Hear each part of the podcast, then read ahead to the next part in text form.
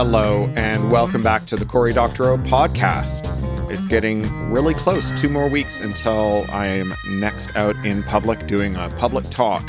I'm going to be in San Francisco in the Presidio at the Internet Archive on October 21st to keynote their From Way Back to Way Forward 25th anniversary celebration.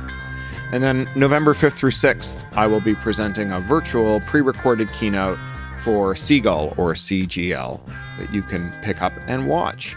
This has been a busy week. Since I last spoke to you, the paperback edition of Attack Surface, the third Little Brother book, came out. And to celebrate for the rest of the month of October, I am offering a bundle of all three audiobooks Little Brother Homeland and Attack Surface, normally $70 in DRM free glorious recording with Wil Wheaton and Amber Benson and Kirby Heyborne. And for the rest of this month, you can get them for $30. This is not an offer I am likely to re offer. So this is your chance. If you want to get a stellar bargain, go to craphound.com slash shop and you will find it there. I have continued to work on Picks and Shovels. This is the second book in a new series that will be coming out in 2023 and 2024, starring a, a kind of hard fighting forensic accountant and technologist called Martin Hench, Marty Hench, who fights corruption with spreadsheets. Picks and Shovels is his first adventure. It's a flashback installment in the series, and it's set in the early 1980s in Silicon Valley when the first PCs were really hitting the market and when there were all kinds of crazy grifters offering all kinds of crazy PCs. My recovery from my surgery continues to go well. I'm nearly at the five week mark from the hip replacement that I had in September, and I'm already planning the next one of these. I'm going to be having my other hip replaced in January, and I've figured out from my surgeon what I'm going to need to do in order to keep my femur this time. I'm going to retain my femoral head. I'm going to have it casted so that I can make a bronze or a brass cane topper and I'm also going to pickle it and put it on the back of our bar as an ornament. I grew up with a grandfather who kept 100 gallstones in a jar on his desk that had been removed, and uh, I guess it's inherited. My wife has prohibited me under any circumstances from trying to make soup stock with it, so you're safe from any experiments on those lines. This week, I'm going to read to you my latest Medium column, a column called Hope Not Optimism. And this is a column that articulates a theory of change. And it was spurred by a correspondence with a podcast listener who wrote to me to say that they felt very discouraged when they read my daily newsletter and learned about all the terrible stuff going on in the world and asked how I avoid being discouraged. The reality is that I don't entirely avoid being discouraged, but I have something I do about it. And that's what this column is about.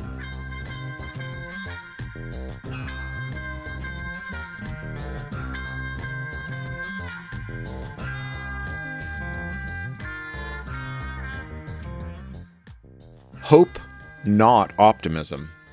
Fatalism has no theory of change. From doctorow.medium.com. I've been an activist all my life, literally. I attended my first demonstrations in a stroller, and that's reflected in my work, from the essays and blog posts I've published for 20 years to the dozens of books I've written, both fiction and nonfiction. To be an activist is to want to change the world. To change the world, you need two things first, an understanding of what's wrong with it, and second, a theory of how to make it better. Much of my work focuses on the former documenting, analyzing, and tracking injustices, dysfunctions, and emergencies. My essays are a form of public note taking that help me break down and understand these complex phenomena. I'm keenly aware that a steady diet of my nonfiction is a little bleak. In my novels, the characters generally chart a course from a bad world to a better one. That's how fiction works, after all. Plots are smooth ascending gradients, in which people try to solve problems of increasing complexity and urgency until they reach a climax. That's a moment where the stakes cannot be raised any higher, and they either succeed, which is comedy, or fail, which is tragedy. Plotting versus activism. That's not how the real world works. The real world is messy in a way that novels are not because the real world has so many confounding factors, contradictory impulses, and unknowable hidden variables we cannot solve it the way we might solve a plotting problem in a story. It's a fool's errand even to try. Mapping out the terrain, all the things that we might do to make things better, all the ways that they can go wrong, and what we should do in response, is an exercise that would take so long that merely outlining the process is a waste of time. By the time that outline was done, the terrain would have been changed so drastically that you'd need to start over. Computer science to the rescue. If you've ever studied computer science, this might sound familiar. There are a lot of problems we try to solve computationally that we can't ever fully optimize. Complex data sets that are so large that fully analyzing them is a non starter.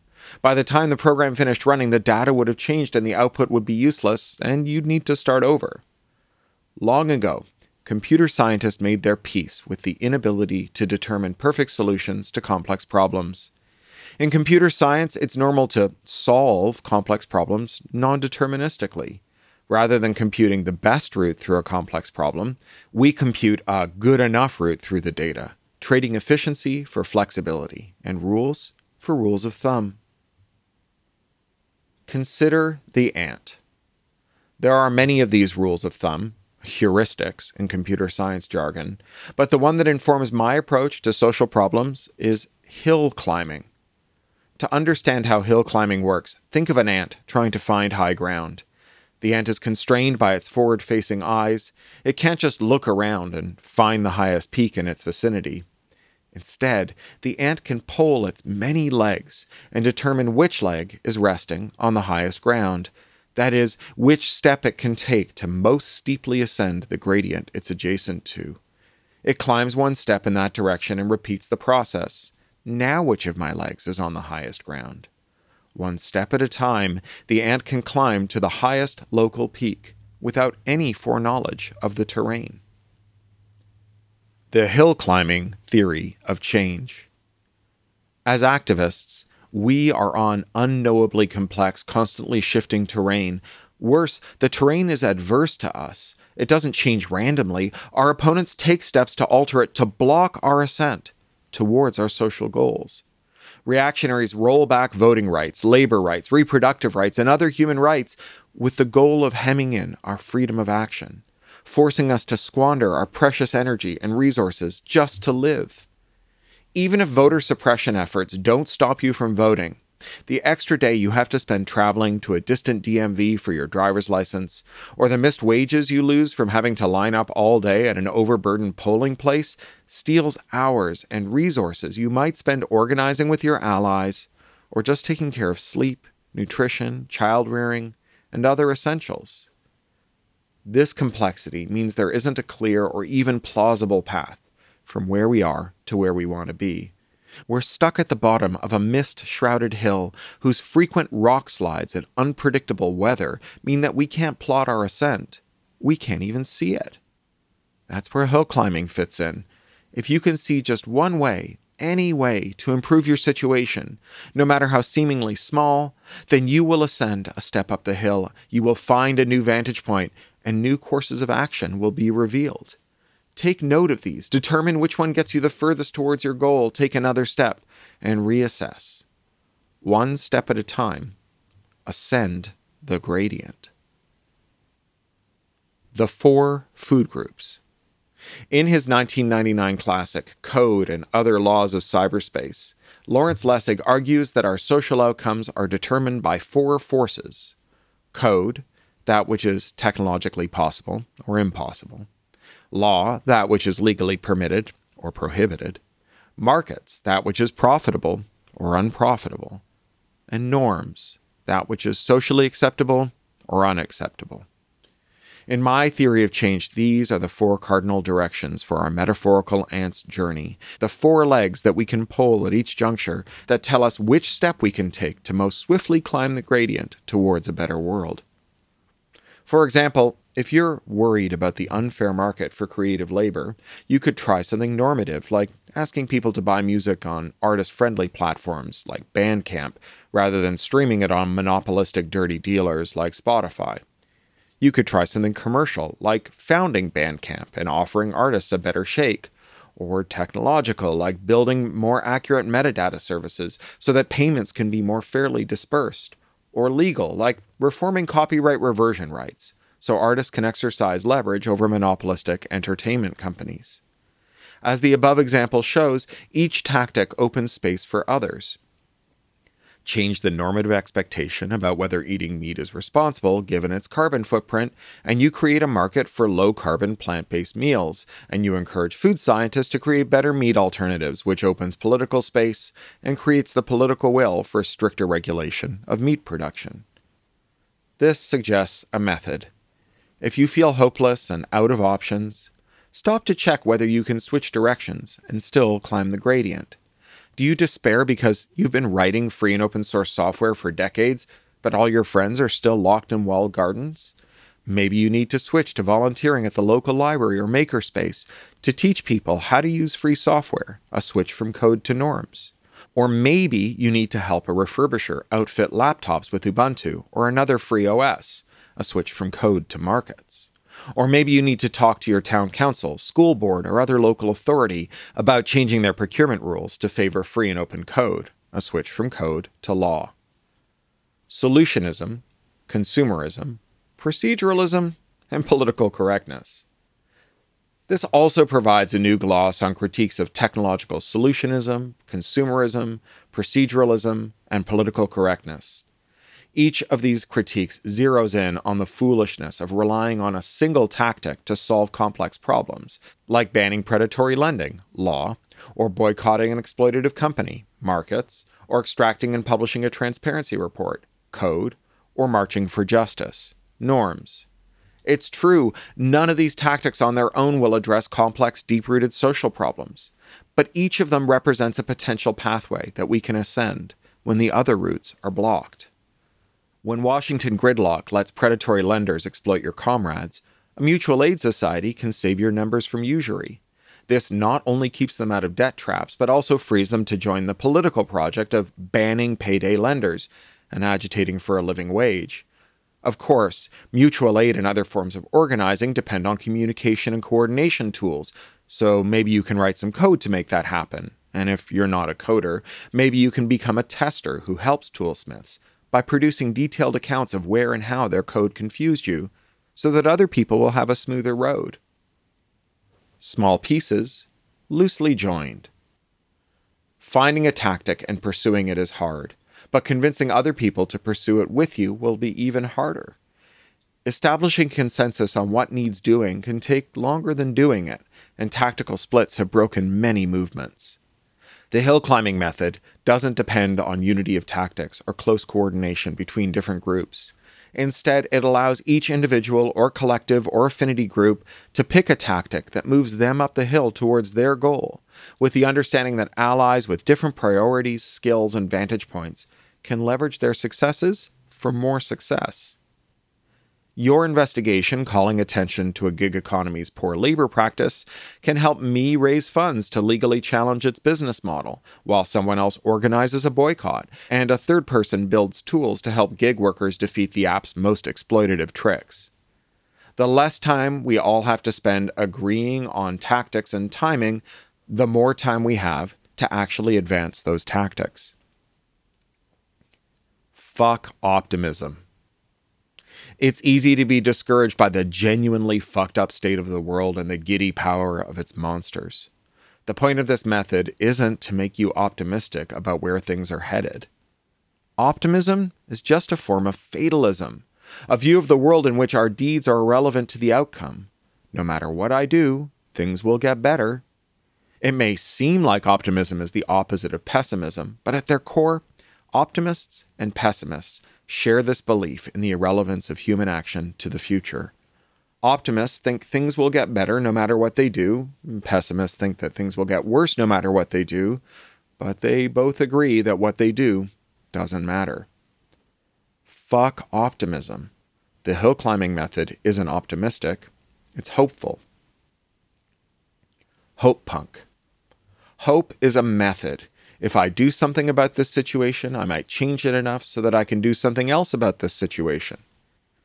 An optimist decides not to equip the Titanic with lifeboats because it is unsinkable. A pessimist doesn't bother to swim when the ship sinks and is lost at sea. To be hopeful is to tread water.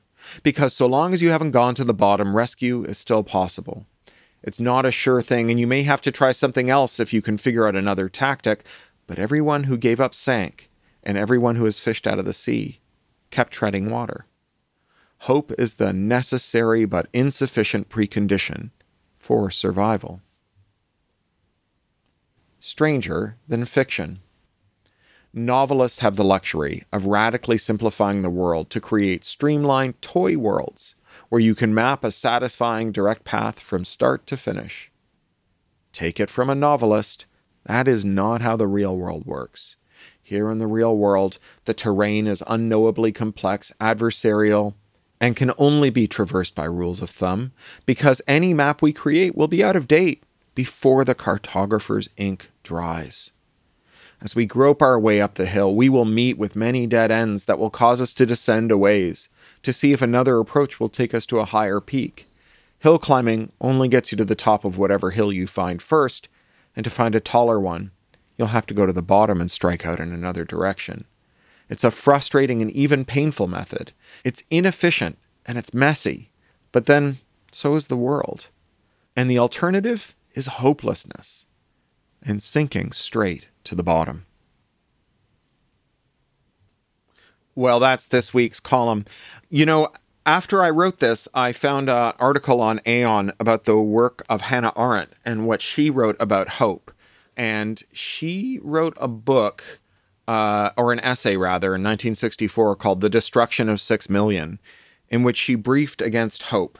And it turns out that what I call optimism, she calls hope. It turns out that she had much the same view as I do about the relationship of fatalism to fatality and about how the willingness to do stuff is critical and far more important than the belief that things will be fine. And so it was very fascinating to read that. The essay is online for free. And let me find you the title again. It's called The Destruction of Six Million, published in 1964 by Hannah Arendt in Jewish World. I recommend it to you. It's quite a piece. Anyway, I will talk to you next week. Uh, by then, my hip should be healed enough that I can even start swimming, which is a remarkable thing. If you are contemplating a hip surgery, I can recommend it from this side of it. My surgeon even says that I'll be able to go skiing at Christmas after a mere like four months. Hip surgery in September, skiing at Christmas. That's pretty amazing. Anyway, I hope you have a great week, and I'll talk to you next week. You've been listening to the Cory Doctorow podcast, licensed under Creative Commons Attribution, Non Commercial, Share Alike US 3.0. Or as Woody Guthrie put it in another context, this song is copyrighted in the US under seal of copyright 154085 for a period of 28 years, and anyone caught singing it without our permission will be a mighty good friend of ourn, because we don't give a darn. Publish it, write it, sing it, swing to it, yodel it, we wrote it, that's all we wanted to do. Many thanks to John Taylor Williams for mastering. That's Wryneck Studio, W R Y N E C K Studio at gmail.com. John Taylor Williams is a full time self employed audio engineer, producer, composer, and sound designer. In his free time, he makes beer, jewelry, odd musical instruments, and furniture. He likes to meditate, to read, and to cook. Talk to you next week.